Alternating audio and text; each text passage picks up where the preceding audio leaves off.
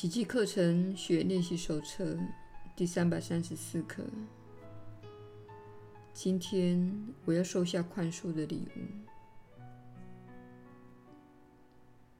我要找回天父赐我的宝藏，一天都不想再延误了。人间的幻象都是白忙一场，那由错误自见而生出来的妄念所编织的梦境，也会一世不返。今天我再也不愿接受那些寒酸的礼物了。圣灵会赐给所有聆听且追随天意的人上主的平安的。这正是我今天的选择。我现在就要找回上主赐我的宝藏。我所追寻的唯有永恒之乡，因为你的圣子不可能满足于地狱永恒的礼物。除了你赐给他的坚定与平安以外，还有什么慰藉得了心灵的畏惧和彷徨呢？今天。我要去看弟兄的无罪本质，这是你对我的旨意。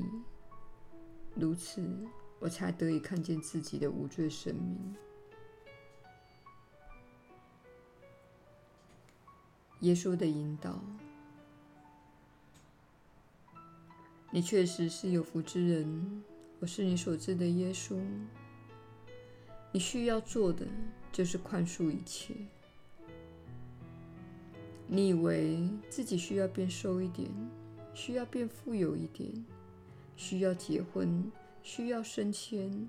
你以为你需要，你需要，你需要。但是我们要告诉你，如果你可以放下自己的批判，本该属于你的一切便会来到你的眼前。你一直将属于自己的东西挡在外面。就像用雨伞挡住雨水一样，你非常珍视且紧握手中的批判之伞，正是将你所有的天赋资产的礼物挡在外面的原因。所谓天赋资产的礼物，诸如丰盛、健康、创造力和灵感等，都是在你撑起批判之伞时挡下的美好事物。当爱之雨倾泻而下时，它们无法触及你。请想象自己放下批判之伞，仰望天空，允许爱之雨浇灌你。这在现实生活中会是什么情况呢？也就是你不再诉说关于自己和他人的故事，不再说长道短。当你看到不喜欢的事情，只是将眼光转向你喜欢的事情。你不必对自己认为是错误的事情改变想法，只需要将眼光转移到喜爱及欣赏的事物上，并用这个频率作为指引之光。看着不喜欢的事情时，请感受一下自己的感觉。然后将视线转移到自己喜欢的事情上，再感受一下自己的感觉。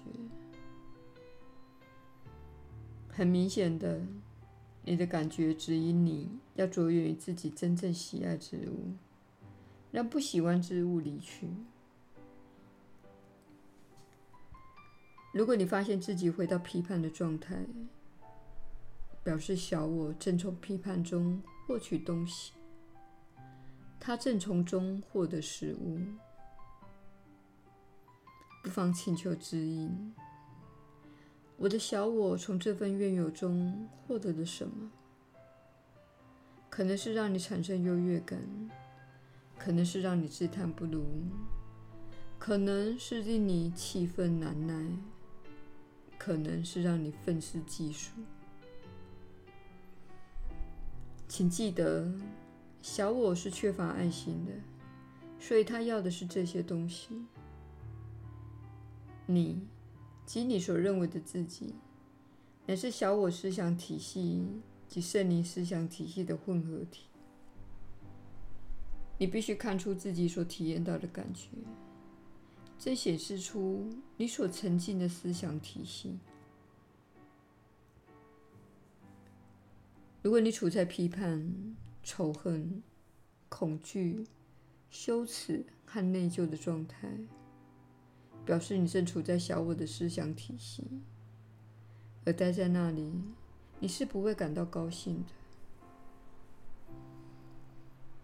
如果你练习宽恕，将眼光转移到你所欣赏、喜爱，并希望拥有更多的事情上，你就会感觉到自己变得更快乐、更喜悦、更平静，而且会有一种解脱感。